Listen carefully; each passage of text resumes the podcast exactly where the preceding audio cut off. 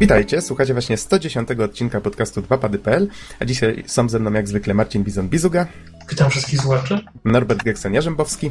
Siema, siema. I Bartłomiej Donsot-Tomycyk. Halo, halo. A mówi Adam Noxa 15 Dębski, nagrywamy we wtorek 7 maja 2013.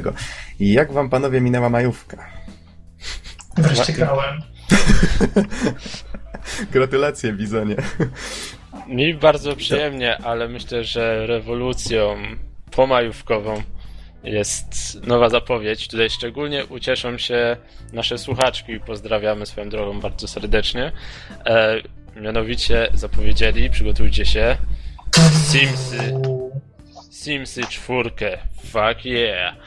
No, więc... Gra dla prawdziwych mężczyzn, no co? No tak, no, no. Budujesz, remontujesz. Oczywiście. Nie no, budujesz swoje imperium, rozwijasz je. Straszysz Prawie jak sąsiadów. Total War. Myślę, że on się odnajdzie. Nie, no, No wiecie, pewnie. tak. Żaden z nas się nie przyznaje, ale tak naprawdę podejrzewam, że kiedy nikt nie patrzy, tak, no to każdy Sims uruchamia. I, i całe po nocy, po nocy na koopie gramy. A, tu, tutaj A ciekawe- właśnie, i tutaj jest sedno, sedno tego wszystkiego, że, że, że na razie jakby w Simsach nie było żadne- żadnego multi, ale w międzyczasie yy, z tego co się orientuję na Facebooku było coś takiego jak Sims Social, które Mhm, tak. całkiem niedawno zostało zlikwidowane przez elektroników z Facebooka. Co za tym idzie, ja się spodziewam, że w nowych Simsach czwórce jakby te wszystkie funkcje społecznościowe, które były na Facebooku, co prawda nie wiem jakie, bo nigdy nie grałem w tą grę na Facebooku, Niezła ściema. Ogólnie Simsy, ogólnie w Simsy grałem, nie powiem, że nie, ale myślę, że właśnie zostaną zintegrowane z tą zupełnie nową wersją Simsów 4 na komputerze. Aha. Zresztą wyobraźcie sobie, że te Simsy 4 teraz były bez takiego socjala, to aż, aż się prosi. Tak, będą miały z tego co słyszałem socjala, ale EA nauczone SimCity powiedziało, że wersja single player, gdzie się nie łączysz, też będzie. Tak, to też, tak, nie wiem, To znaczy, umieścili to tak, jako że, takie... że połączenie z internetem nie będzie wymagane, tyle powiedzieli, ale możliwe, że wtedy domki obok będą puste. No może, może. Ale, Ale wiesz, już takie zabezpieczenie, niż- nie? Na zasadzie, no to będzie to, to i to. Nie, nie, i oczywiście nie będziecie musieli być połączeni z netem, błagam, przestańcie Tak, o tym mówić. to zabrzmiało. No, tak, właśnie. Oni już tak mocno muszą to zaznaczać, tłumaczyć z tego, to jest aż kurczę takie trochę No, śmieszne. ale wiecie, SimCity, Simsy to są marki dość bliskie siebie i wcale bym się nie dziwił, gdyby to działało podobnie, tak? Te, teraz jak budujemy miasto, to widzimy miasta jakichś tam innych ludzi koło nas. Więc tutaj myślę, że może być podobnie, że sąsiadem będą Simsy stworzone przez innych ludzi. To, to, Mhm. to, to by mogło tak działać, ale najfajniej by było, jakby to zintegrowali i, i te Simsy mieszkałyby w tych miastach, które ktoś buduje w SimCity. Oj, ty nie chciałbyś mieszkać w, w niektórych miastach, gdzie ludzie budują. No, Ale nie, To mogłoby być a propos ciekawe. SimCity. A Autostrada SimCity, dookoła domu albo coś takiego. podobno niedawno do SimCity wyszła łatka. Krak, krak. Nie trzeba się łączyć z netem. Nie, nie, nie, nie. rozmawiamy o prawdziwej łatce, która miała wnieść kilka usprawnień, ale mm, przyniosła, no kilka naprawiła, ale też dodała nowych. Generalnie fani gry, może nawet trudno mówić o nich fani, stworzyli listę 350 błędów, które znajdują się w aktualnej wersji gry. po Nie no, trzeba być fanem chyba, żeby wynotować tyle błędów. To są No, tacy nox, to tacy powstała taka lista. y, to są noxowie y, w skali SimCity właśnie. I tutaj, Okej. tutaj myślę, że nie dziwię się, że jednak ludzie, którzy byli napadeni na tę grę, mają od samego początku pod górkę, mogą mieć pretensje. Ale nie skończyło się to do tej pory sądem, jak w przypadku. Jak w przypadku na przykład y, Aliens Colonial Marines. Otóż y, sprawa jest dosyć ciekawa, bo w zas- w zasadzie pierwszy raz w życiu czytam o czymś takim. Otóż e, Sega i Gearbox, czyli dwa studia odpowiedzialne za, e, za wyżej wymienioną grę, dostały pozew zbiorowy. E, pozew zbiorowy o to, że produkt końcowy e, jest czymś innym niż to, co pokazywali podczas kampanii reklamowych. No i faktycznie, jeśli śledziliście ten temat, jeśli troszeczkę o tym czytaliście lub oglądaliście te faktycznie materiały, to okazuje się, że nie dość, że, że wersja finalna jest znacznie gorsza graficznie od tego, co pokazywano jako work in progress albo work in digress, e, ale ale także wiele z tych materiałów, które były reklamowane jako pokaz z gry, pokaz gameplayu, wszelakie jakieś, nie wiem, scenki itd., tak itd., tak tego potem w grze nie było. Więc w związku z powyższym pojawił się ten pozew. Yy, no i Sega komentuje to w następujący sposób.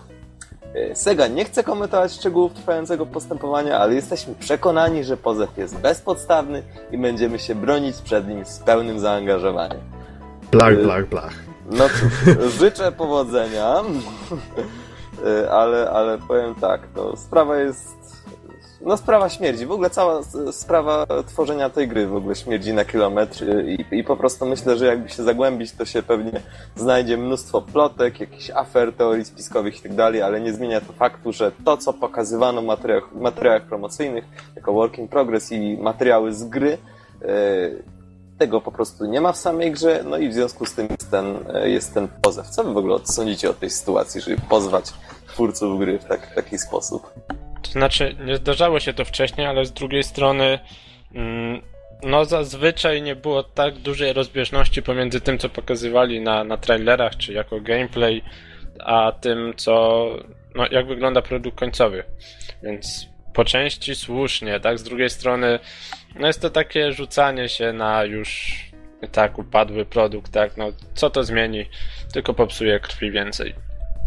No, raczej tak, raczej tak. A wiesz, Don, tak chciałem się ciebie zapytać, planujesz w ramach swojego maratonu alienów przejść Colonial Marines? E, być może. Być może tak. Chociaż. E, Bez odwagi chociaż, to powiedziałeś coś. No właśnie nie jestem pewien, dlatego że e, słuchałem kilku recenzji i gra mhm. ma takie podstawowe błędy, jak na przykład można przejść całą grę e, biegnąc przed siebie, przeciwnicy się blokują, sojusznicy też się blokują y, i uniemożliwiają granie dalej, także myślę, że to byłby duży rage i nie jestem pewien, czy jestem gotowy, by unleash the darkness. Okej, okej, okay, okay, rozumiem. To jest ciekawe, jednak y, ostatnio coś się zmienia, nie? I gracze jakby mają coraz więcej do powiedzenia, jeżeli chodzi o właśnie rynek. Ale zauważcie, że najwięcej jednak odzywają się a propos jakichś właśnie skandali, Y, jakichś zakończeń gier, które im nie pasują i, i, i tak dalej. Jakoś wcześniej, nie wiem, byliśmy chyba inną taką populacją graczy, bardziej taką siedzącą cicho, cieszącą się z tego, co dostajemy, a teraz ludzie zaczynają się bić o swoje. Może to jest słuszna droga, ale czy na pewno to, to, to już. Wiesz, chyba każdy ma swoje zdanie.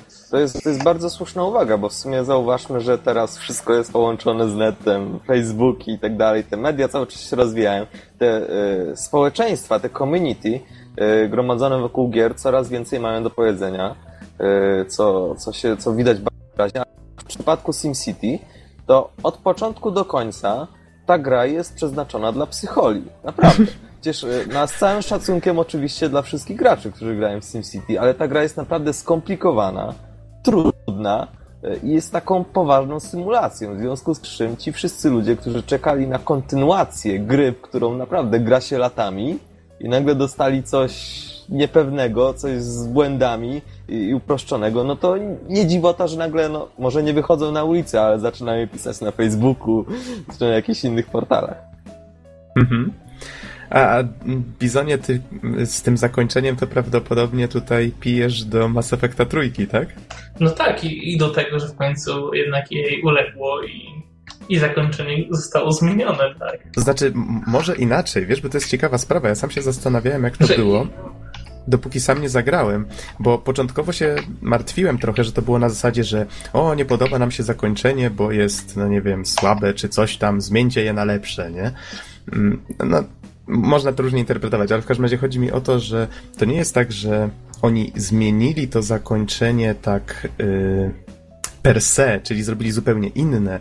Oni po prostu rozbudowali je, bo widać było wyraźnie, że ta stara wersja była jakaś taka na zasadzie ojej, za tydzień termin, ciach. No, więc wiesz, to tak myślę, że może i nawet na dobre w tym przypadku to zrobiło. Myślę, że osoby, które grały trochę trochę lepiej rozumieją całą sytuację, ale mm, faktycznie chyba, chyba zrobiło to grze na dobre. No, ale jasne, jasne, to jest to, o czym jeszcze mówisz, że, że bardzo dużo hałasu dookoła w ogóle tych wszystkich sytuacji robią osoby, które jeszcze nie grały w te gry, co jest właśnie najśmieszniejsze.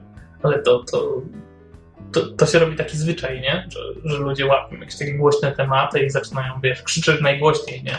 Chociaż sami nie grali. Ale wiecie co, mimo właśnie tej negatywnej strony, o której wspomniałeś, myślę, że dobrze, bo, bo na przykład y, całe to community, jak zacznie krzyczeć, no to nawet EA się musi ugiąć przed tym i się z tego tłumaczyć i wprowadzać zmiany. Także, także fajnie, że gracze mają coraz większy wpływ na to, bo, bo w ten sposób mogą w pewien sposób no, kontrolować nadużycia ze strony twórców.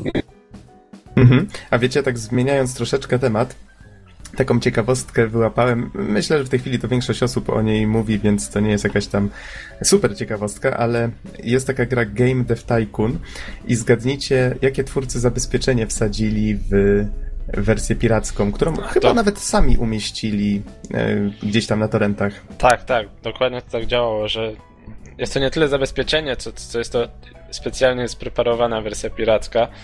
E, to jest chyba gra na telefony, tak? Czyli wypuścili gdzieś w torrenty równocześnie. Chyba, z... chyba, nie, na, chyba nie na telefony, tak? ale nie jestem pewien. No, razie... Game Dev Tycoon? Ja grałem na, na iPhone'ie. Aha, okej, okej. Okay, okay. No, w każdym razie wypuścili równocześnie z premierą, czy nawet chwilkę wcześniej wersję piracką na torrenty sami. E, no i w tej wersji po pewnym czasie mniej więcej no tyle, co byście pograli normalnie w demo. Przy czym tutaj was... nadmieniamy, że gra polega na prowadzeniu własnego studia, które tworzy tak, gry. Tak, prowadzi się własne studio i w pewnym momencie dotyka was problem piractwa do tego stopnia, że wasze studio bankrutuje. E, I jest to taki, to, taki miły wing, takie wiecie, mrugnięcie oczkiem do piratów, że he, fajnie pograliście sobie, ale zobaczcie jak to jest od naszej strony, tak? Mm. Wiecie, co mnie najbardziej rozbawiło? Komentarze tych ludzi, którzy napotkali na ten błąd i, i zaczęli pisać w rodzaju co, co ja mam zrobić? Słuchajcie, no moje studio bankrutuje, bo, bo piracą, no nie wiem, jakieś diaremy, cokolwiek, czy da się to zamontować tutaj w tych grach, które tworzy moje studio, nie? I ty to tak czytasz i oh my god, nie? To tak jakby ktoś nie załapał takiej e, bardzo jasnej ironii ale, ale pamiętam, że ostatnio też chyba w tym Batmanie, tym Arkham, mhm. którymś tam też było jakieś takie coś, że nie dało się gdzieś dostać albo przeskoczyć w wersji pirackiej. I też właśnie ludzie pisali, nie? I tam na forach ich jechali, że właśnie błąd występuje tylko w wersji pirackiej.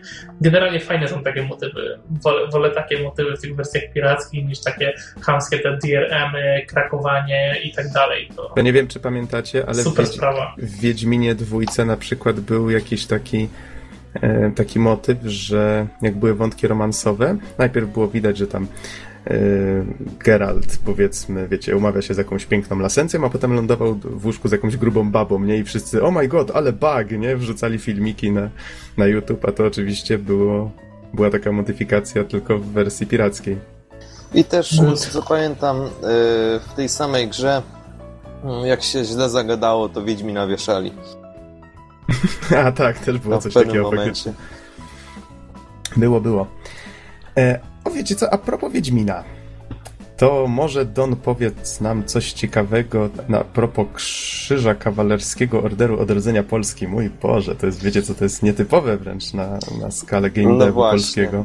Y, generalnie to jest podwójne połączenie, bo z jednej strony właśnie a propos Wiedźmina, a z drugiej strony a propos, maju, a propos majówki. Y, mhm. Nie wiem jak wy, ja 3 maja byłem na placu zamkowym, tańczyłem poloneza, y, co było bardzo fajnym wydarzeniem. E, natomiast e, już przechodząc właśnie mniej więcej kiedy ja tańczyłem sobie, e, no to właśnie na Zamku Królewskim mniej więcej w tym samym czasie prezydent Bronisław Komorowski przysnął Michałowi Kikińskiemu, Marcinowi Iwińskiemu, czyli założycielom CD Projektu i Adamowi Badowskiemu, czyli szefowi studia CD Projekt Red, krzyże kawalerskie Orderu Odrodzenia Polski. I oczywiście oni otrzymali je za wybitne zasługi w działalności na rzecz rozwoju Y, polskiej przedsiębiorczości. I teraz tak, czym jest w ogóle ten order? Order, Odrodzenia Polski, czy inaczej Polonia Restituta, y, to jest drugie najwyższe państwowe polskie odrodzenie cywilne. Odznaczenie, odznaczenie, tak? mhm. odznaczenie cywilne. Y, no i ono jest, i tu zacytuję ciocię Wikipedię, nadawane za wybitne osiągnięcia na polu oświaty, nauki, sportu, kultury, sztuki, gospodarki, obronności kraju, Y, działalności społecznej czy służby państwowej. Czyli innymi słowy, y, jest przyznawana dla ludzi, którzy mm, przysłużyli się na przykład dla kultury polskiej i zazwyczaj przyznawany jest dla wybitnych pisarzy, y, działaczy politycznych, społecznych itd. itd. Y, także jest to dosyć ciekawa wiadomość, że twórcy gier wideo y, dostali takie odznaczenia. I no jeszcze warto dodać, że sam ten order, czyli order odrodzenia Polski, dzieje się na pięć klas i krzyż kawalerski jest wprawdzie najniższą klasą, z tych pięciu, no ale i tak jest to bardzo duże wyróżnienie, bo to jest drugie najwyższe odznaczenie cywilne. Także jest to całkiem ciekawa wiadomość i bardzo budująca. Twórzcie gry, może kiedyś zostacie, zostaniecie odznaczeni. Znaczy, ja myślę, że tutaj nie chodzi tylko o tworzenie gier, ale e, po pierwsze stworzyli, wiecie, wielką firmę od podstaw, tak? Najpierw dystrybucja gier, później produkcja. Po drugie, poprzez Wiedźmina jakby propagują polskie książki, polską kulturę, tak? Mm, no, przecież na, nawet Barack Obama dostał przecież edycję kolekcjonerską. Mhm, tak, no to dokładnie o to chodzi. Czyli, czyli po prostu jakby to jest ich wkład w, w kulturę i promowanie Polski. Zresztą, e, zresztą Bronisław Komorowski e, dostał w prezencie też kolekcjonerską e, edycję Wiedźmina Dwójki, Zabójcy Królów. Dokładnie taką samą, jaką otrzymał Barack Obama. Cały czas uważam, że ten podtytuł trochę źle pasuje tutaj, wiecie, z wręczaniem prezentów wysoko postawionym osobom. Bardzo Za... dobrze pasuje, bardzo dobrze. Pamiętajcie. Trzeba wiedzieć, kto tu rządzi. Wiedźmin zabójca królów. Okej. Okay. Dobrze, że nie mamy monarchii, to już w ogóle by było. Król by dostał prezent. Tak troszeczkę się zastanawiam e, a propos właśnie tej nagrody i dlaczego akurat tutaj wiecie, no studiu, które tworzy gry została wręczana, co nie? Tak trochę mi się to e, kojarzy na przykład, e, czasami jak na przykład są wręczane nagrody, pokojowe nagrody Nobla, co nie? Tak ludzie się zastanawiają, e, to chyba ta nagroda została po to dana, żeby na przykład zwrócić uwagę na jakiś problem, co nie? Na świecie, w jakimś miejscu. No w tym przypadku tak domyślam się oczywiście, że może po prostu y, politycy próbują zwrócić trochę uwagę, że hej, patrzcie, tutaj mamy studia, które tworzą gry i to jest y, gałąź tutaj, mm, wiecie, gospodarki, która się bardzo szybko w Polsce rozrasta, co nie? Może to właśnie też ma zwrócić uwagę na właśnie na to. Jak uważacie? Nie, ja myślę, że bardziej idzie to w stronę, wiecie, dużo reklamujecie Wiedźmina, w sumie ludzie się dowiadują, e, dodatkowo otworzycie gospodarkę, tak, w sensie, no, od tej strony gospodarczej. Mhm. No, może też po części, wiesz, to co powiedziałeś też pewnie się składa na to. Ale bardziej mi się promocja kultury, biorąc pod uwagę charakter nagrody. No, zwłaszcza, mhm. że Witcher to już jest międzynarodowa marka i to dosyć znana i mocna. To są dobre gry, które się cieszą powodzeniem. Zgadza się, zgadza się. No okej, okay. w każdym razie myślę, że to taki, po takim wesołym szczęśliwym newsie możemy przejść do czegoś. E, myślę, że wszyscy się tutaj skrzywią teraz. E, to jest news z wczoraj, z 6 maja. I okazało się, że Electronic Arts otrzymało ekskluzywne prawa do tworzenia przez kilka następnych lat gier z serii Star Wars. Z dopiskiem, słuchajcie, będziemy uważać z tym połączeniem z netem ciągłym, bo to jest... Powiem, Przepraszamy w ogóle. E, no tak, tak. Co, coś w tym stylu, no zgadza się. I jeszcze w nagłówku tego newsa jest Darth Vader, który ma uszy myszki Miki, więc ogólnie rzecz biorąc z tym Disneyem, który ostatnio przejął markę, to, to się pięknie się to wszystko zgrywa. E, słyszeliście, że co roku mają być nowe filmy? Już Se Co najmniej pięć. No, to aż tyle to nie, nie, sądzę, ale no tak samo jak w przypadku Marvela są wydawane w tej chwili tak, no, dość często, nie? Chyba nawet częściej niż raz na no rok. No tak, tylko że wiecie, to z Marvelem to jest tak, że, że to są różni bohaterowie, nie? I to troszkę inaczej wygląda jednak. No ale nie powiesz mi, że tutaj to uniwersum też nie daje takich możliwości. Też ma wielu różnych bohaterów. Tak, tyle, że to no nie jest tak, styl. ale jakby wszystkie filmy zawsze były jakby miały powiązanie, jeżeli chodzi o bohaterów. Dokładnie. Nie? W jednej mm linii. Znaczy, wiesz co, Nox, powiem ci tak. Jeśli to będą dobre filmy, jeśli będą dobrze eksplorować to uniwersum, które przecież wcale nie kończy się na filmach, tych książek jest tyle, że mało kto zdążyłby tego wszystkiego przeczytać, komiksów i tak dalej, i tak dalej. Także myślę, że jeśli dadzą radę, no to okej. Okay. Także myślę, że trzeba do, do tego podejść oczywiście z pewnym dystansem, no bo to w końcu jest e, Disney. No, ale, właśnie, ale mimo ale... wszystko, mimo To- wszystko może to się udać. Mhm, ale Właśnie, do, z drugiej Disneya... strony, tak jak mówisz, to jest właśnie Disney, czyli No. sprawdzona marka. Dlaczego mieli to skrzanić? Dokładnie, słuchajcie, do tego zmierzam, y, że Disneyowi możemy zaufać w tej kwestii. A powiedzcie mi, jak z Electronic Arts. Nie. No tak trochę niechętnie, co? Znaczy, z jednej strony robią dobre gry, ale, ale z drugiej strony trochę, trochę za dużo się szumu wokół nich robi takiego. Znaczy, to jest inaczej. Oni nie robią dobrych gier, oni nie robią słabych gier nigdy. To, to, to jest taka różnica. Oni nie robią słabych gier, ale żeby robili jakieś wybitne, to też im się rzadko zdarza. Oni Już- robią gry co roku po prostu. Oni już zapowiedzieli, że studio DICE będzie tworzyło, będzie tworzyło studio BioWare, będzie Visceral Games. No, BioWare jest tutaj niezłym, nie? Akurat punktem. Oni już pracowali nad grą w tym. Tak, tak, wiem, wiem. No, I to, i to taką, która wyszła całkiem nieźle, nie? No, no. Z kolei, z kolei DICE, no to oni tutaj Battle, Battlefront, tak? Tak się ta seria nazywała. Y, Ona była słaba. No może właśnie teraz będą próbowali coś z tym zrobić. Kto wie. No wiecie, no są możliwości. Na pewno, jeżeli dobrze do tego podejdą, to mogą to zrobić dobrze. No, zobaczymy. Ale będzie prawdopodobnie tak jak mówicie, że nawet jeżeli to wyjdzie dobrze, to za rok zobaczymy kontynuację, znaczy odgrzewany kotlet tego samego, co wyszło dobrze, dwa lata później kolejny odgrzewany kotlet tego, co wyszło dobrze i to tak wiecie, straci na smaku, nie? Call of Duty Star Wars. Oj, wcale bym się nie zdziwił. Call of Star Wars. A właśnie, a skoro jesteśmy przy Call of Duty, No. może warto wspomnieć Ale o tym, ładnie że... przechodzimy po prostu prędzej newsami. No, no. Płynne przejścia for the win. Uff. Fuck yeah. Dobra. E, w każdym razie już zaczynamy czekać, bo zapowiedzieli nowy Call of Duty Ghosts. E, to co ważne, to chyba, jeżeli dobrze pamiętam, ma się ukazać w końcu na nowym silniku graficznym I na nowej konsoli. i na nowych konsolach na next genach, ale na Wii U też, z czego się cieszę osobiście. I na razie wypuścili zwiastun, który nie pokazuje gameplayu, tylko jest takim aktorskim, tak? Tak, Teserem. taki aktorski Który zwiastun. zwiastuje to, że pokażą gameplay na pokazie nowego Xboxa 21. Tak. A to jest ciekawe. No. A, Ja nam zostało czasu? 21 to jest za dwa tygodnie równo. Mhm. No proszę, Jako proszę. ciekawostkę mogę dodać, że yy, kurczę, chyba z miesiąc temu, nawet może trochę ponad, yy, mówiłem o wycieku na YouTube, właśnie o tej grze.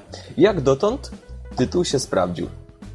więc więc yy, przypomnę jeszcze, może te, wedle tego wycieku fabuła gry dalej będzie się to toczyć w przyszłości, natomiast ze względu na jakieś fabularne zawiłości nie będziemy mogli mieć y, dostępu y, do wszystkich takich no, gadżetów, y, jakichś różnych technologii przyszłych. Czyli innymi słowy, no, takie przemieszanie troszeczkę odważne i zobaczymy, czy to się sprawdzi. Aż sam jestem ciekaw, czy ten, czy ten przeciek naprawdę jest wiarygodny. No jak na razie całkiem dobrze się sprawdza, więc, Mhm. więc, więc ja na pewno czekam i, i na pewno 21 maja sobie obejrzę kilka materiałów. To przypomnijmy, że nowy tytuł to jest Call of Duty Ghosts, czyli e, duchy w liczbie mnogiej, tak? I tutaj widać po Yep. tym teserze, że będzie być może nawet zespół tych duchów. No, w Call of Duty akurat zawsze w zespole się chodzi. Tak? A był jakiś, nie wiem, koop do przechodzenia kampanii? Może o to chodzi? Nie, nie, ale chodzi bardziej o to, że jakby ma zawsze takiego, znaczy może nie zawsze, zdarzają się misje solo, ale w większości misji masz takiego kumpla, który, wiesz, mówi chodź, chodź szybciej, tak, coś tam. To, to tak wpływa na to, że... Tempo Znaczy, wzrasta. do, dobrze, no, no bo zwiększa tempo, nie ma takiego momentu, że właśnie zaczynasz łazić gdzieś po bokach i, i nie wiem, i szukać znajdziek, które też są w grze, ale osobiście szukanie znajdziek często zabija tempo rozgrywki i, i psuje zabawę. I klimat w ogóle. Nie Ej, co- co to jest znaczy? Na froncie tylko. Co to znaczy psuje zabawę? Ale wiecie, Psu- z drugiej w strzelankach psuje zabawę i to bardzo. Wybacz, No ale wiesz. W strzelankach racja. Ale to też jest tak, wiecie, jakby twórcy mówili tam, tam, idź w tamte drzwi, nie patrz na tą ścianę, której nie dopracowaliśmy, idź tam. Nie, z Ale- to jest tak w FPS, że potem trzeba przejść po prostu grę drugi raz, żeby je zebrać. To najlepiej z jakimś poradnikiem. Tak, ale wiesz, Zazwyczaj jeżeli, zbieranie tego jest bez sensu podczas przechodzenia kampanii. No, No ja tak pół serio powiedziałem z tymi znajdźkami, wiecie, że ja lubię gry oparte na eksploracji. No wiadomo, strzelanki to zupełnie inna śpiewka. E, Okej, ale przejdźmy dalej. Co my tu jeszcze mamy? O, Złotousty Piotruś i jego magiczna kostka. I wyobraźcie sobie, zostało tylko 50 warstw. W, tak, w Curiosity What's Inside the Box. What's inside this shit? Naprawdę. Ile tych warstw już było? To- a nie, nie, przepraszam, jestem to w jest- stanie pomyśleć, ile było tych warstw. Natomiast y, kiedy, ta, kiedy ten projekt w ogóle się zaczął? On już się parę ładnych miesięcy temu zaczął. Tu się Don tylko poprawi, to jest What's Inside the Cube, a nie box, to jest nasz sześcian. Hm. Kiedy się zaczęło? Wiesz, Nie, nie, ja powiedziałem pamiętam. chyba what's inside the shit. No, dobra, nieważne. E, Wiesz, nie pamiętam, kiedy to się zaczęło, ale dość dawno żeśmy już o tym rozmawiali, nie? To chyba było niedługo po premierze. I wiecie, co, najbar- co, co mnie najbardziej dziwi? Y, fakt, że ludzie faktycznie w to grają. Jeśli można to nazwać grą. Mhm. I, I naprawdę nie, niektórym bardzo się nudzi, gdyż robią e, satyryczne filmiki o tej grze. Zresztą w tym newsie e, jest zresztą jeden taki filmik, na przykład ktoś dał niemowlakowi i niemowlak puka. Ktoś zrobił z Lego maszynkę do stukania i ta maszynka stuka. A ja się zastanawiam, czy także- ten filmik nie jest przypadkiem oficjalny, zaraz zrzucę okiem. A to chyba nawet jest oficjalny filmik. Tak, tak, to jest oficjalny filmik, tak, pokazujący różne osoby pukające w tę kostkę w różnych sytuacjach. Także, no nie wiem, zostało 50 warstw, tylko 50, więc chyba to jest dobra wiadomość. Yy, No nie wiem, no pukajcie, pukajcie. Może w końcu dowiemy się, co jest w tej kostce i być może będzie to coś całkiem sensownego. Właśnie, słuchajcie, tak zabawna kwestia, czy to nie, już żeście zwrócili na to uwagę przed podcastem, czy to nie zgrało się tak zabawnie z tym ogłoszeniem nowego Xboxa? Może kto wie, co jest w tej kostce? Może właśnie nowy Xbox?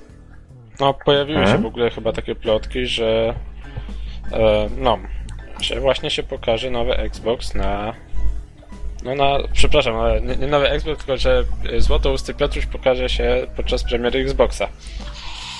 Ale mi się wydaje, że on tu stwierdził, że będzie tylko prywatnie. Mówimy tu oczywiście o Peterze Molino. Czy Peterze Molino. Ej, wiecie, co jest w środku kostki? No. Przycisk share.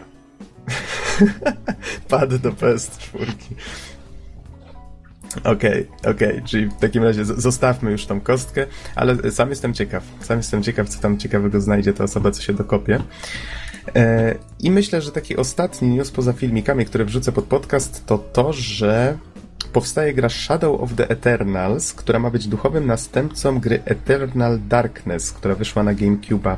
Nie wiem, czy kojarzycie ten tytuł, ja sam w niego nie grałem, e, ale słyszałem ciekawe rozwiązania gameplayowe. Tam ponoć był taki wskaźnik e, szaleństwa, czy coś w tym stylu, i on jak sięgał coraz wyżej, to gra zaczynała nas różnymi takimi efektami karmić, które łamały czwartą ścianę. No na przykład y, pojawiał się nagle ekran z liczbą w rogu, tak jak wiecie, na starych telewizorach się zmieniało kanał. Czyli tak jakby, jakby nagle nam się kanał zmienił, co nie? To tak, żeby gracz odruchowo sięgnął po pilot, myśląc, że coś się skrzaniło, a to gra mu po prostu zaczyna, wiecie, próbować robić wodę z mózgu. I ponoć było sporo właśnie tego typu rzeczy w tej grze. Zawsze chciałem w nią zagrać, nie miałem, nie miałem do tej pory okazji. I w tej chwili y, na Kickstartera chyba ma trafić właśnie ta, ten duchowy następca, Shadow of the Eternals. Nie wiem, czy będzie miał takie same bajery, ale, ale fajnie by było. Więc cie- ciekaw jestem bardzo, co tutaj Silicon Knights, czyli No. studio za to odpowiedzialne, chce wykombinować. Pomysł ciekawy na pewno, zobaczymy co wyjdzie. Ten oryginał jest z, z tego, co widzę tutaj na wiki z 2002. Więc nie jest to gra nowa, ale właśnie widać, że miała takie oryginalne pomysły. Z kolei wrzucę jeszcze pod podcast, co my tutaj mamy ciekawego się ostatnio pokazało. E, Zwiastun Watch Dogs nowy się pojawił. Pojawił się nowy zwiastun, a właściwie trzy zwiastuny do Grand Theft Auto 5, przedstawiający każdego z bohaterów. No, zapowiada się całkiem sympatycznie. Dobra, tytuł pitu pitu, a tu nowy Humble Bundle. A to jeszcze powiem o ostatnim filmiku, które wrzucę. Wrzucę jeszcze jakiś zwiastun Raymana Legends, y, w którym y, Eye of the Tiger jest w takiej, tutaj w podkładzie, w takiej wersji, której Mariachi by się, Eli Mariachi by się nie powstydził. No po prostu szaleństwo, muszę w tę grę zagrać. Bardzo fajnie to wygląda. No to w takim razie, Pizonie, co tam jeszcze do newsów chcesz dorzucić, bo już kończymy z Bardzo, newsami? bardzo ważną rzecz, bardzo fajny bundle. Humble Double Fine Bundle. Aha, O, brzmi To, ciekawe. dokładnie. ty, to przyszło Ich mi na... mail- y, 5 minut temu mi przyszło na maila. tego bundla wchodzą same naprawdę fajne gierki. Słodki, Jezu, Brutal Legend. Zaczynając od psychonautców, których polecał bardzo Nox, Rzućcie linka, rzućcie poprzez linka. Costume Quest, który ja bardzo polecałem w międzyczasie i chyba Norbert też. Stacking, który nikt chyba z nas nie grał. E, I Nie, to są- ale słyszałem, że jest bardzo, bardzo fajny. To są te trzy gry, które dostajemy za dolara. Jeżeli zapłacimy powyżej średniej, dostajemy, uwaga, uwaga, Brutal Legend. Death W, Brutal. w, pełnej, w pełnej wersji, co prawda mi się nie podobał, nie polecam, ale jest to duża gra, jeżeli chodzi o taki bundle. Dom Nie- nie ostatnio widział nie trochę polecasz? gameplayu. Bizonie, nie polecasz Brutal No, Legend? ja, ja nie polecałem. A ja polecam. Ja, ja kocham tą grę. To jest tyle nawiązań, tyle tego wszystkiego, że... I dobrej muzyki. Z Dobra. tego co widziałem u Geksena jest naprawdę, na- nawet przyjemnie się ogląda tą grę. Jest dużo żartów y, i taka trochę filmowa jest powiedziałbym. Mhm. Ta, Szczególnie- Taka komediowa bardzo. Szczególnie na początku, no później pewnie jest więcej tego gameplayu, który no nie zachwyca, ale, ale No właśnie, właśnie. początek. My, ja bardzo polubiłem, póki nie zrobiłem z tego strategia. Ale nie wspomniałeś jeszcze jednej ważnej rzeczy. Jeżeli zapłaci się 35 No dolarów bo, bo lub nie daliście więcej, mi, to są w ogóle nowości, jeżeli chodzi o chyba Humble Bundle, bo płacąc minimum 35 dolarów, czyli wbijając się na taki próg, dostajemy Broken Age, który jest jakby projektem na Kickstarterze, czyli Mhm. domyślam się, że jak skończą go, to dostaniemy pełną wersję tej gry. To, to jest właśnie to słynne Double Fine Adventure, które rozpoczęło manię na Kickstartera. Czyli oraz to on, ono oraz zyskało ten tytuł. teraz. fizyczna rzecz, przy wydaniu 70 dolarów lub więcej dostajemy koszulkę do wyboru, czarną lub kremową. Mhm. Którą można, z tego co widzę, bundle na całym... oczywiście Humble Bundle, więc y, do, do, do, do, do gier, w których się da, są soundtracki. Soundtrack znalazł tutaj z Psychonautów i z Brutal Legend. Mhm. Oh. Psychonautów i oba są traki z psychonautów, tutaj warto wspomnieć. Chociaż mam wrażenie, że już skądś je mam, więc chyba w jakimś bundlu... Bo, bo, bo Psychonauci byli już w którymś Humble Bundle wcześniej. Aha. Ale chyba żadna z pozostałych tych gier nie. Szkoda tylko, że Brutal Legend, y, ten soundtrack to jest, wiecie, muzyka, tak samo jak na Steamie, to jest muzyka, która została stworzona specjalnie na potrzeby gry, bo ze względów licencyjnych nie byli w stanie tych wielu zajebistych utworów wrzucić w jakąś paczkę. Co tutaj tak, żeby sprostować od razu. A propos soundtracku Brutal Legend. Ale no właśnie, ja tak się Zadolca... zastanawiałem, y, będąc nieświadomym, że pewnie to musiało dużo kosztować. No ale skoro, bo, bo myślałem, że faktycznie klasyki będą w tym soundtracku, ale Mhm. sprostowałeś to. No w każdym razie do końca tego bundla zostało 13 dni, 21 godzin, 20 minut i 30, 30 sekund. Y, I myślę, że to jest coś ciekawego. Gdzie jest To moja bardzo karta? ciekawe, tylko pytanie na jest, czy przykład, wiem- Fine w związku z tym nie bankrutuje.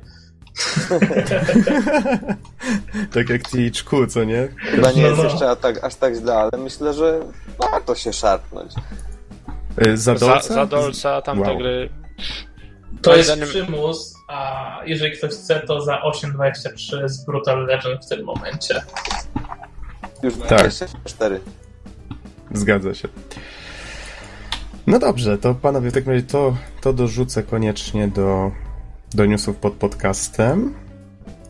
I myślę, że możemy przejść w takim razie do tematów głównych, a mamy dzisiaj trzy recenzje, z czego jedna z tego, co żeście mi mówili, to będzie taka mała gier- gierka Monster Island, tak? Tak, no taka na, na 5 minut. Mhm. I ja jeszcze opowiem o serii Zero Escape, a konkretnie o dwóch grach, które do tej pory w niej wyszły, czyli 999, 9 Hours, 9 Persons, 9 Doors i Zero Escape Virtuous Last Reward. Poplątańce językowe. No dobrze, to zacznijmy od tego Monster Island. Kto zaczyna? Tu, tu. To, to może, to, to, to, to, to może ja. Dobra. Okej. Dobra, to jest jedna z tych gierek, które jakiś czas temu mówiliśmy z Norbertem, że pojawiły się za darmo na Windows Store. Mhm.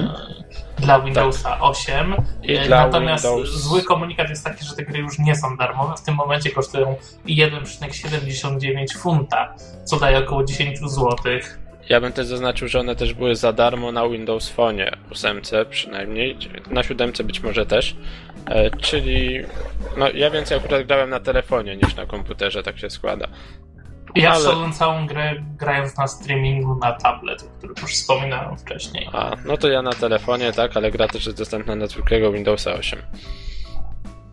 E, Okej, no i teraz może tak w skrócie, na czym sama gra polega, więc e, mamy takiego jakiegoś ufoczka, stworka kosmicznego, który rzuca takimi jakby granatami. Mm. Mhm. No i teraz cały myk polega na tym, żeby zabić takich wrogów.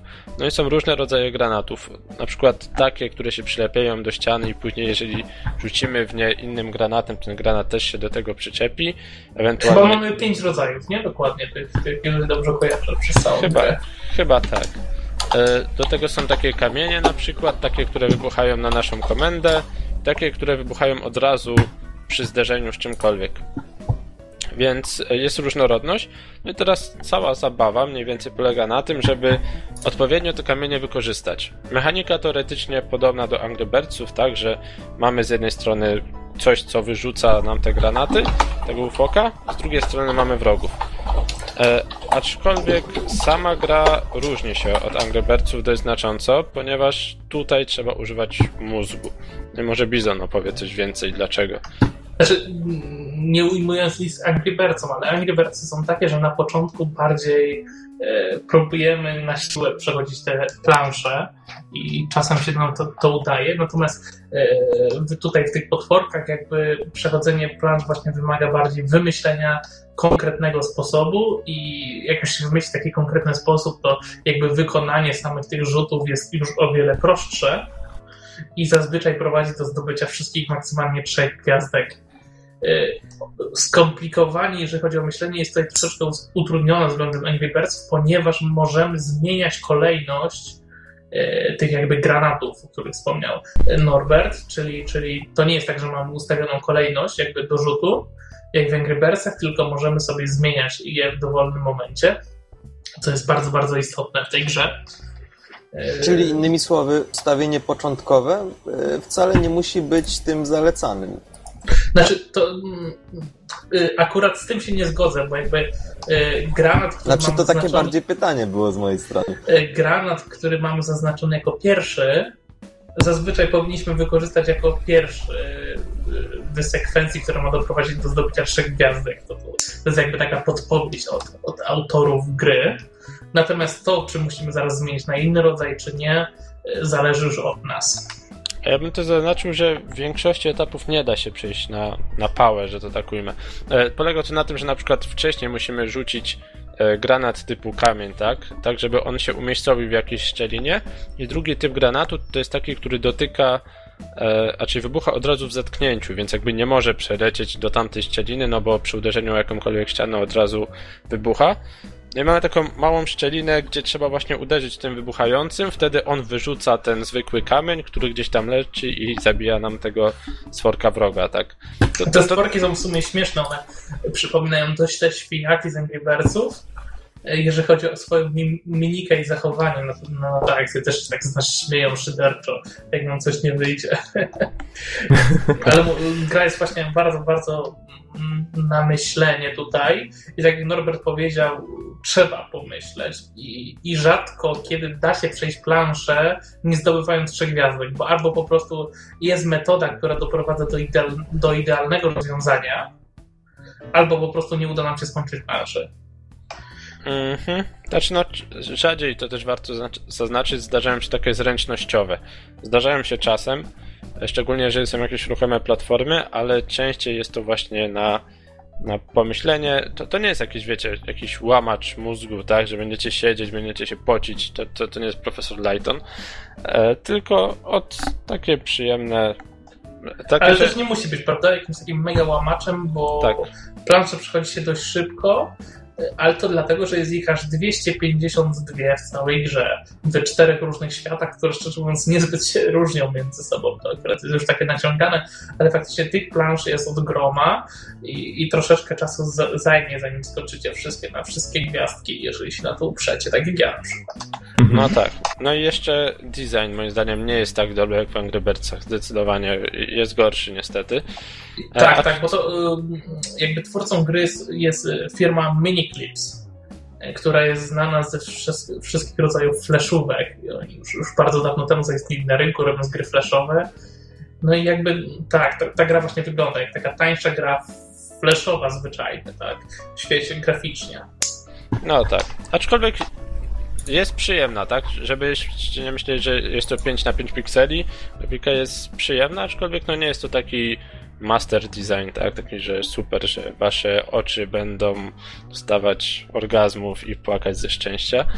E, po prostu przyjemna graficzka, tak? Taka, Ma swoją to, stylistykę, ale czy się będzie podobać komuś, czy tak. nie, to tutaj jest już zdanie takie mieszane. Mogło to wyglądać lepiej, zwyczajnie, na przykład Czyli jak wymiotować tęczą nie będę po graniu. Nie. Nie, nie. Rainbow. W grę został wkomponowany także system mikropłatności. Lecz powiem szczerze, wreszcie spotykam się z systemem mikropłatności, który jest absolutnie niepotrzebny do wykorzystania w żaden sposób i także nie jest zbytnio nachalny.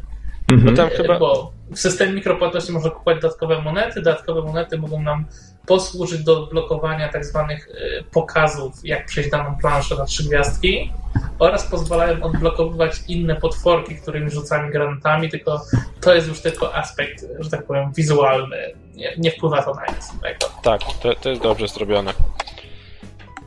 No, no i w sumie chyba tyle o tej grze, tak? No takie przyjemne Angry Birds podobne stworzonko, które jednak bardziej stawia na myślenie. A, jeszcze bym zaznaczył jedną rzecz, że bardzo łatwo jest tutaj powtórzyć poprzedni rzut.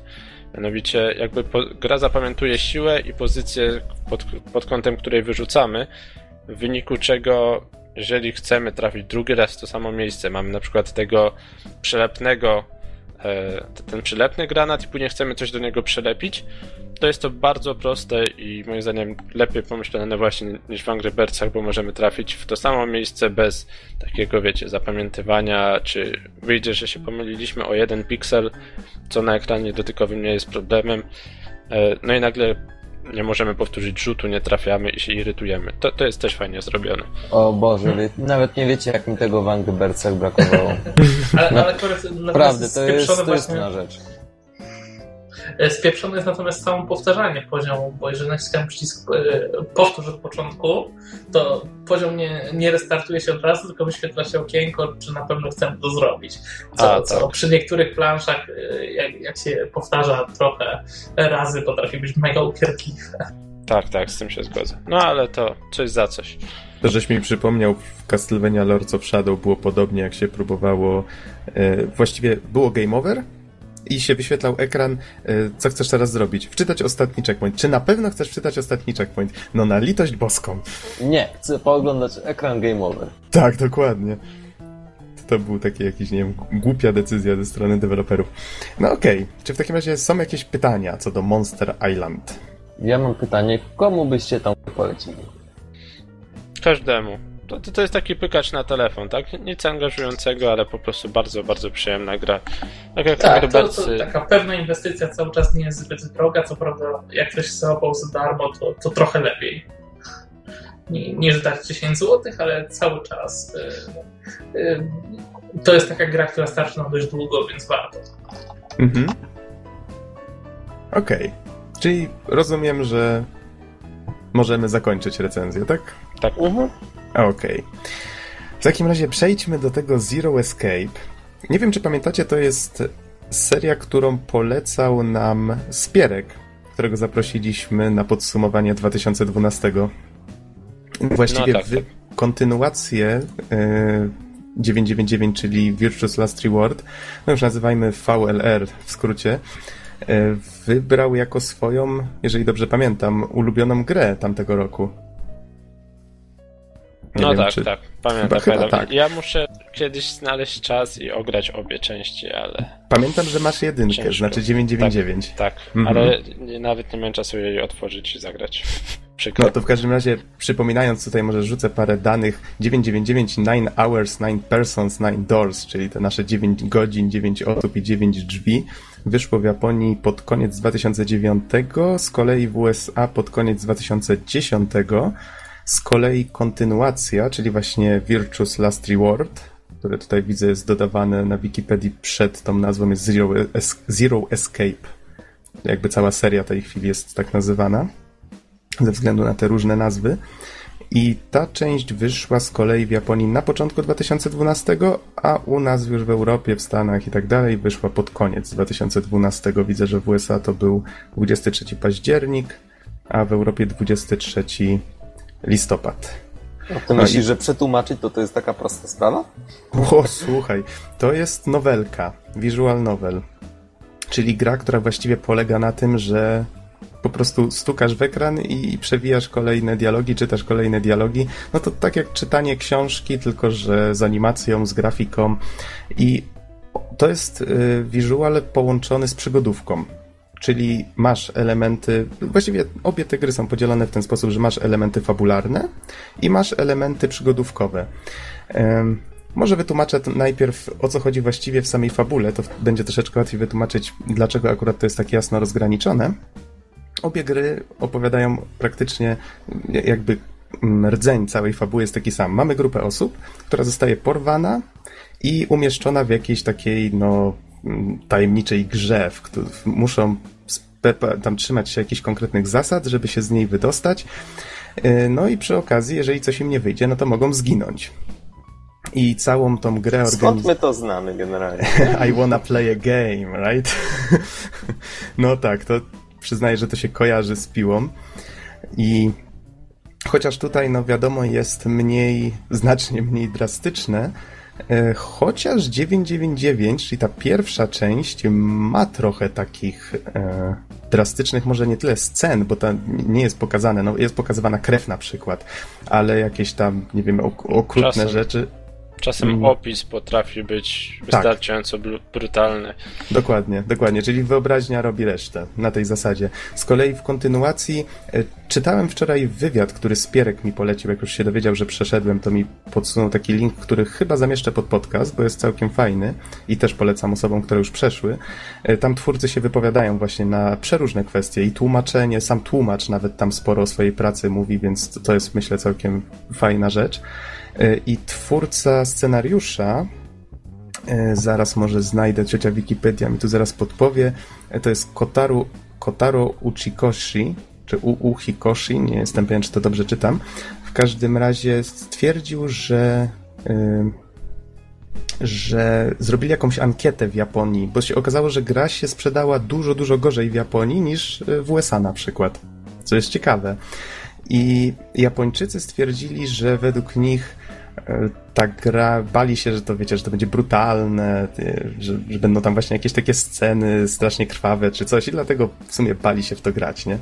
I, dlatego dostał rozkaz odgórny, że, że następna część powinna być mniej krwawa i i na przykład, tak może podam już przykład z samej gry, e, Zero, czyli taka tajemnicza postać, która zarządza tą, tą grą zawsze, nigdy nie wiadomo kto nim jest.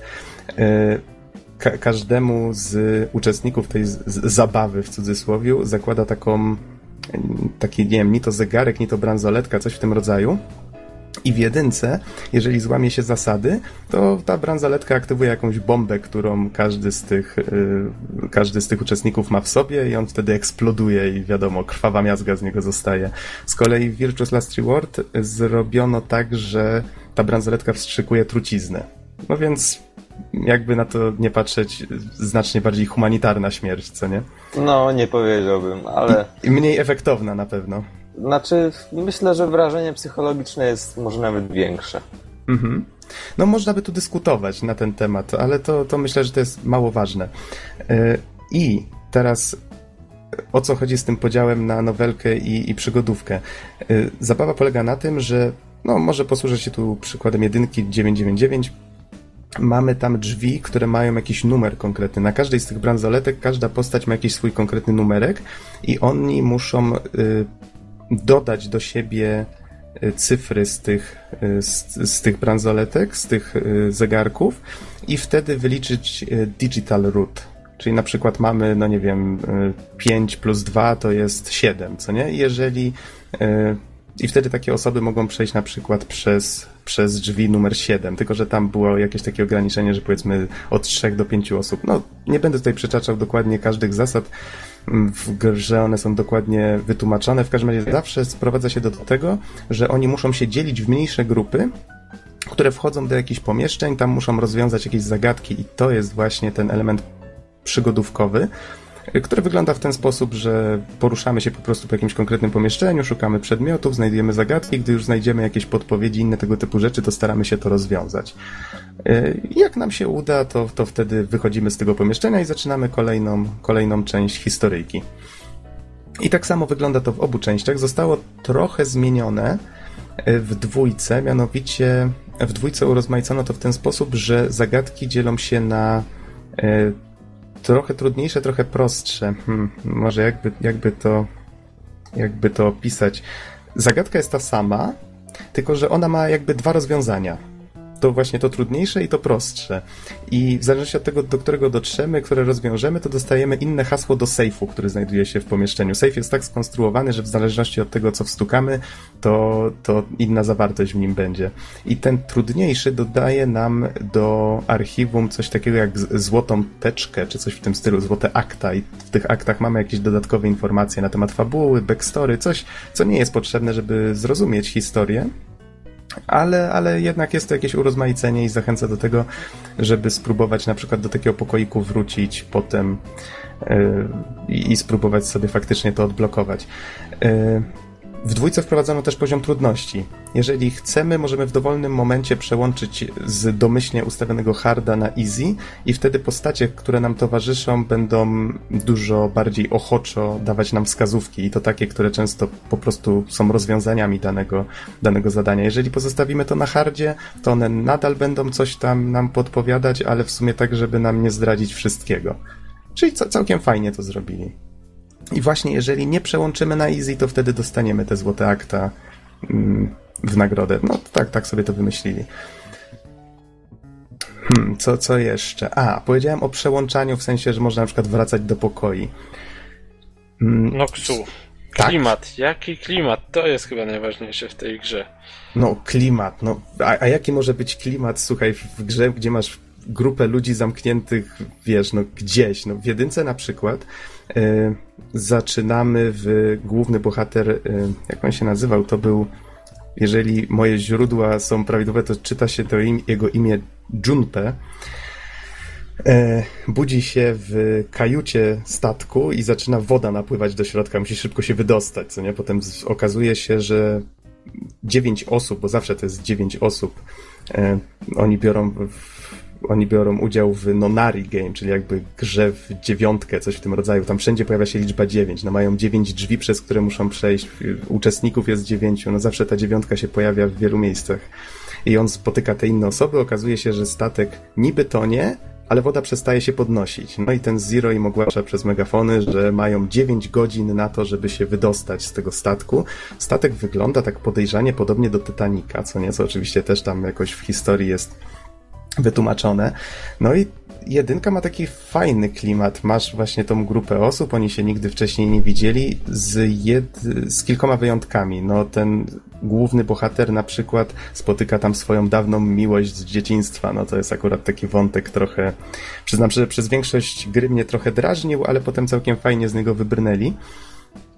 E, jest też na przykład, e, jest też na przykład Clover i jej brat, który jest niewidomy. To jest w sumie całkiem fajny, całkiem fajny motyw, bo no, niewidoma osoba w takiej, w takiej grze pełnej pułapek to jest, no wiecie, całkiem trzeba przyznać, że klimatyczna rzecz. No, człowiek od razu się zastanawia, jak on sobie w tym wszystkim poradzi. Y, w ogóle wszystkie postacie tutaj są całkiem fajnie pomyślane, całkiem klimatyczne. Każda z nich ma w sobie coś takiego tajemniczego i i można ją podejrzewać, że wiecie, że coś knuje albo nie wiadomo, w sumie po co oni zostali właściwie do, w tej grze umieszczeni, jaki jest cel właściwie a, całej tej gry, nie? A właśnie, a to nie jest tak, że w tej grze możemy kogoś albo zdradzić, albo e, że w sensie podczas zagadki możemy jakby poświęcić naszego współtowarzysza. Ta, tak czasem nie jest? Coś? Wiem, że to było dość brutalne i dość ciekawe i fajne, tak mi się. E, coś to mi się jest, tak kojarzy. To jest fajna rzecz, którą wprowadzili w dwójce. W jedynce to się sprowadza do tego, że masz te drzwi i oni muszą się dobierać właśnie tak, żeby te ich digital root się zgadzało. E, czyli innymi słowy, czasami się zdarzy, że będą musieli na przykład kogoś zostawić, co nieco automatycznie budzi tutaj różne e, spory czy, czy dyskusje na temat tego, kto, kto niby miałby zostać i, i dlaczego.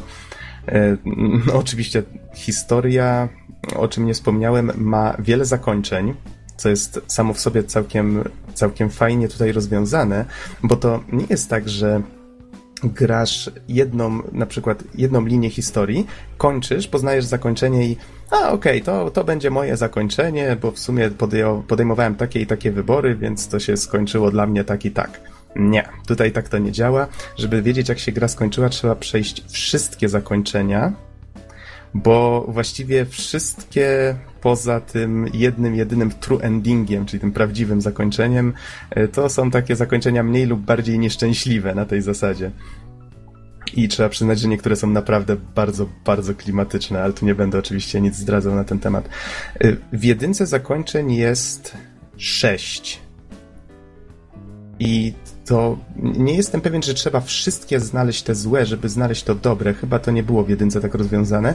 Wydaje mi się, że w dwójce dopiero coś takiego zrobili. W dwójce zakończeń jest dużo, dużo więcej. Chyba z 24, jeżeli wierzyć zwiastunowi. Ja nie liczyłem. Na pewno tych takich kluczowych jest 9, czyli tyle ile postaci. A oprócz tego są jakieś takie pomniejsze game overy w trakcie. I i właśnie to, co żeś wspomniał, w dwójce dodali tego smaczku, że co jakiś czas odbywa się coś w rodzaju takiego głosowania, bo to jest Nonary Game Ambidex Edition, czyli jakby gra w, gra w dziewiątkę, wersja, wersja yy, gra w zdradę, coś takiego, jakoś tak to tam wytłumaczyli. Devil has talent, innymi słowy. coś, w tym, coś w tym rodzaju, no.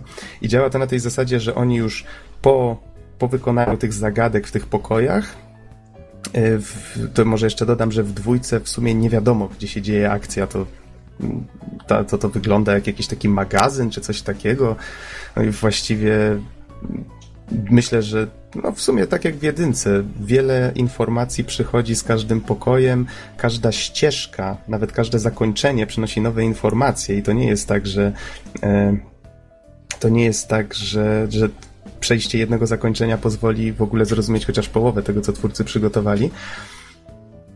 I i właśnie jak oni w dwójce zakończą, powiedzmy, robienie tych zagadek, to wtedy muszą rozegrać tą, tą grę w zdradę. I to działa na tej zasadzie, że osoby, które były ze sobą w grupie, muszą głosować przeciwko, przeciwko sobie, już tak w dużym uproszczeniu. I to działa na tej zasadzie, że wybierają po prostu albo ally, albo betray, czyli albo się z kimś sprzymierzyć, albo go zdradzić. Jeżeli dwie osoby wybiorą yy, sprzymierzenie się, to A wtedy... to nie jest tak, że to były dwa zespoły yy, po dwie osoby?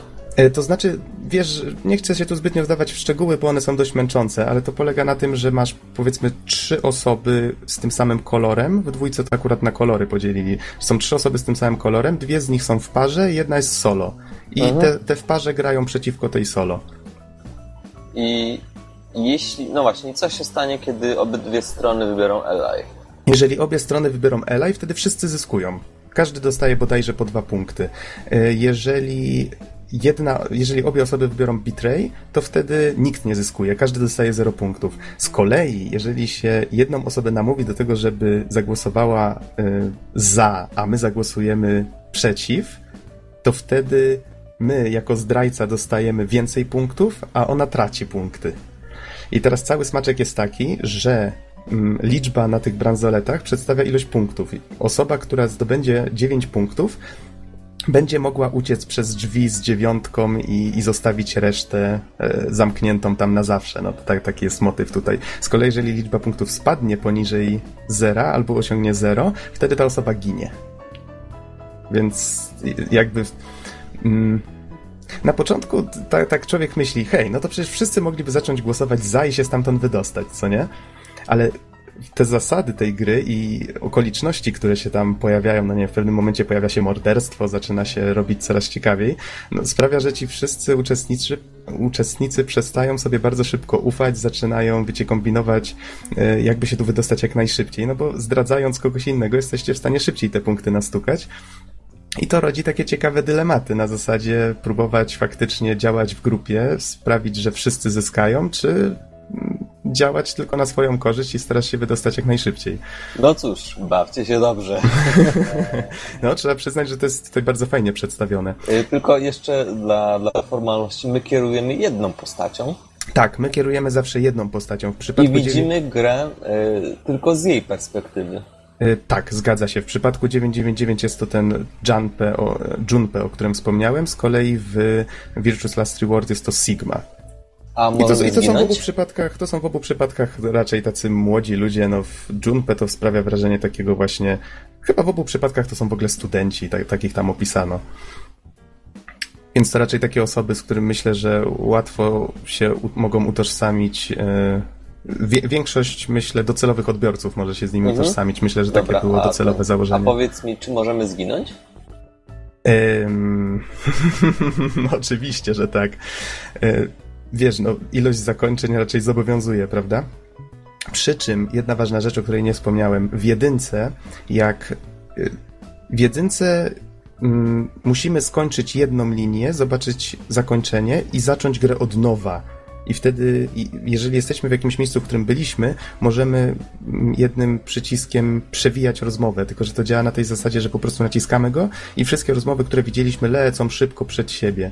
Sęk w tym, że to właściwie jest strasznie niewygodne, strasznie wkurzające i kończyło się na tym, że po zobaczeniu jakiegoś zakończenia, zobaczyłem trzy zakończenia sam, Grając za czwartym razem zobaczyłem chyba któreś właśnie z tych trzech i się wkurzyłem. Zajrzałem już do solucji takiej bezspoilerowej, żeby sobie zobaczyć, jakie wybory muszę podjąć, żeby zobaczyć te trzy pozostałe. I, i myślę, że to raczej była dobra decyzja, bo zaczynanie gry za każdym razem od nowa i marnowanie na przykład 15 minut na patrzenie, jak gra przelatuje przez te dialogi, które widzieliśmy, jest strasznie wkurzające. Z kolei w Virtuous Last Reward jest dużo lepiej zrobione pod względem technicznym. Baspierek wspominał, że to jest, zostało zrobione w postaci drzewka i po prostu możemy tak. sobie wybrać y, konary, w których są te kluczowe decyzje. Mhm, tak, do, bardzo dobrze, żeś zapamiętał. I to jest właśnie świetnie zrobione w tym przypadku.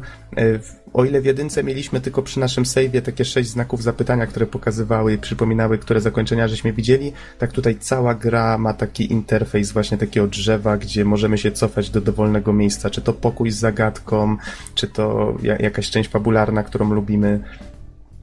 Z kolei w jedynce, z tego co pamiętam, jak się przeszło grę, to jeszcze w menu byłoby taki tryb, który pozwalał rozegrać te pokoje z zagadkami, ale to były tylko pokoje bez, bez żadnych elementów fabularnych.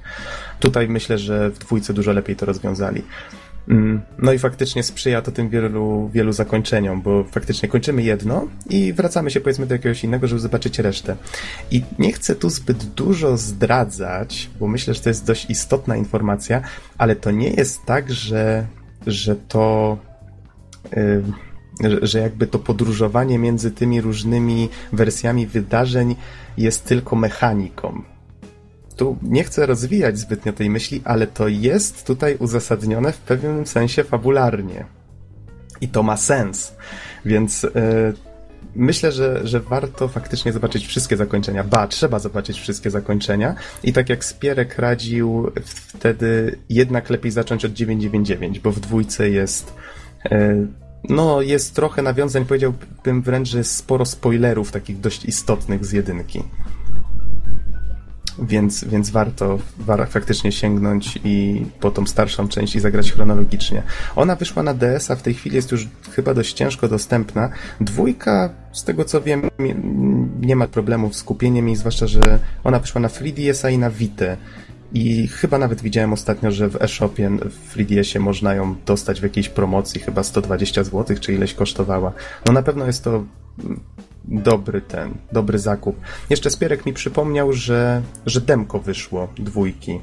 Więc każdy może sobie ściągnąć, zobaczyć, pograć troszeczkę. Na początku nie ma oczywiście żadnych spoilerów z, z poprzedniej części, więc myślę, ja że warto jedno wypróbować. Mhm. Y, to jest visual novel, oczywiście to już ustaliliśmy, natomiast no, pewnie w większej części gry po prostu widzimy postać i przewijamy tekst, ale na przykład linka do anime, która promuje grę, i moje pytanie mi, czy w grze też mamy jakieś takie od czasu do czasu fajne przerywniki filmowe w stylu właśnie anime? Mhm, a to możemy przejść w sumie do oprawy. Akurat ten filmik, który ci podałem, on został wydany tam z 12 minut, trwa takie krótkie anime, które ma reklamować właśnie Virtuous Last Reward. Ten filmik nie jest zbyt dokładny, sporo rzeczy się różni między tym filmikiem a grą, więc nie należy się tym sugerować, ale myślę, że całkiem fajnie klimat oddaje, dlatego wrzucę go pod podcast. I w grze nie ma scenek w podobnym stylu. Jeżeli historia w większości jest opowiadana statycznymi planszami, czasami zdarzają się y, jakieś takie w, przy ważniejszych wydarzeniach, które, no wiecie, powinny być przedstawione bardziej dynamiczne, zdarzają się krótkie animacje y, 3D i to w dwójce w jedynce mimo wszystko w, nie ma w ogóle 3D. Nie jestem pewien, czy tam przedmioty można było nawet oglądać w 3D. Już nie pamiętam. Mm, tak, tak, chyba się dało. Czyli w jedynce grafika 3D była ograniczona do przedmiotów. Każdy przedmiot, który podnieśliśmy, mogliśmy obrócić na przykład i się mu przyjrzeć. Z kolei i tam wszystko było rysowane, rysowane ręcznie. Chyba tła były prerenderowane, postacie były rysowane. Z kolei w dwójce mamy już taką ładną, ładną grafikę 3D. Tła wyglądają mało ciekawie, ale postacie są bardzo fajnie wymodelowane. Przypomina mi to troszeczkę tą grafikę, która teraz jest w tym nowym Feniksie Rajcie. Taki nieco kreskówkowy styl. Przywodzący na myśl właśnie takie trójwymiarowe anime, że tak to ujmę. Ale takiego stylu jak ten filmik, o którym wspominasz, tam raczej nie ma. Czy jeszcze macie jakieś pytania? Tak się zastanawiam, czy tutaj o czymś nie wspomniałem. Y, właśnie gra w wersji europejskiej ma japoński dubbing. Nie wiem, czy to komuś może przeszkadzać, być może tak. Wiem, że Amerykanie chyba mieli dubbing e, angielski. Wiesz co, ja myślę, że jednak mimo wszystko, e, jak anime, to, to jednak dobrze, jeśli jest oryginalny dubbing, bo mhm. to, te głosy są bardzo charakterystyczne i, i to wszystko się razem ze sobą Yy, no, pasuje do siebie. Natomiast y, dubbing angielski na przykład, jak oglądałem na tym filmiku, który, który mi podesłałeś, jakoś tak, to jednak trochę nie to. To, to mhm. jednak musi być oryginalny dubbing. Nie wiem, nie wiem jak reszta.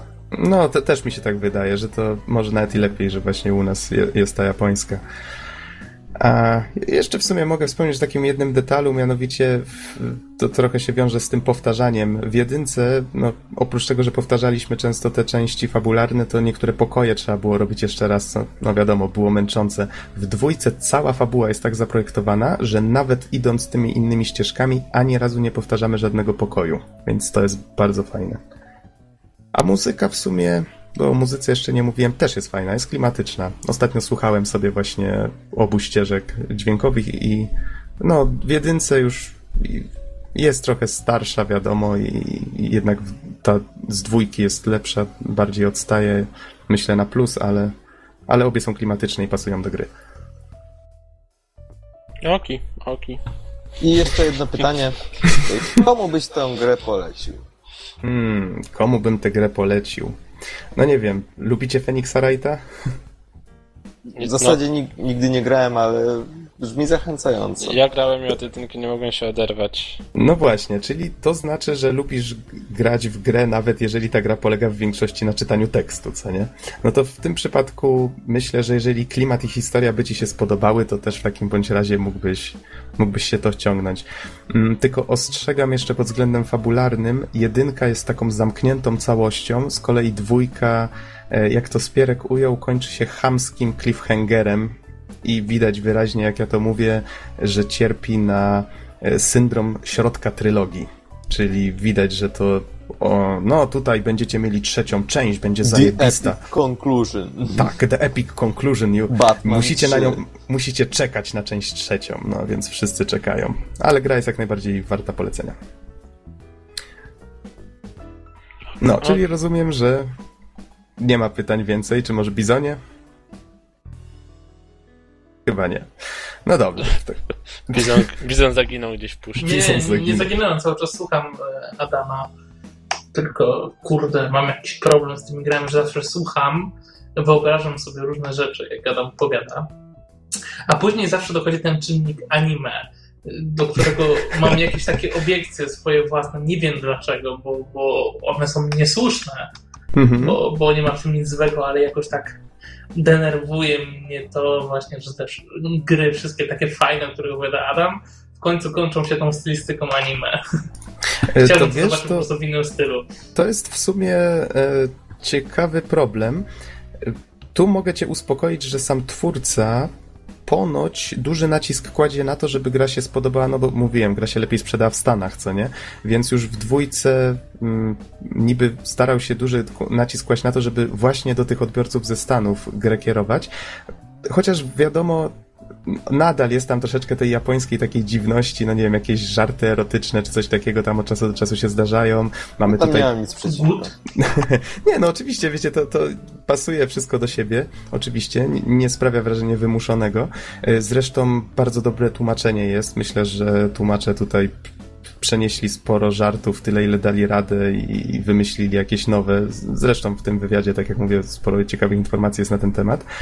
Mm, Chociaż są tu takie dziwnostki, no wiecie, no na przykład mamy gościa, który w dwójce chodzi zamknięty w jakimś pancerzu i nie wiadomo w ogóle jak wygląda, co nie?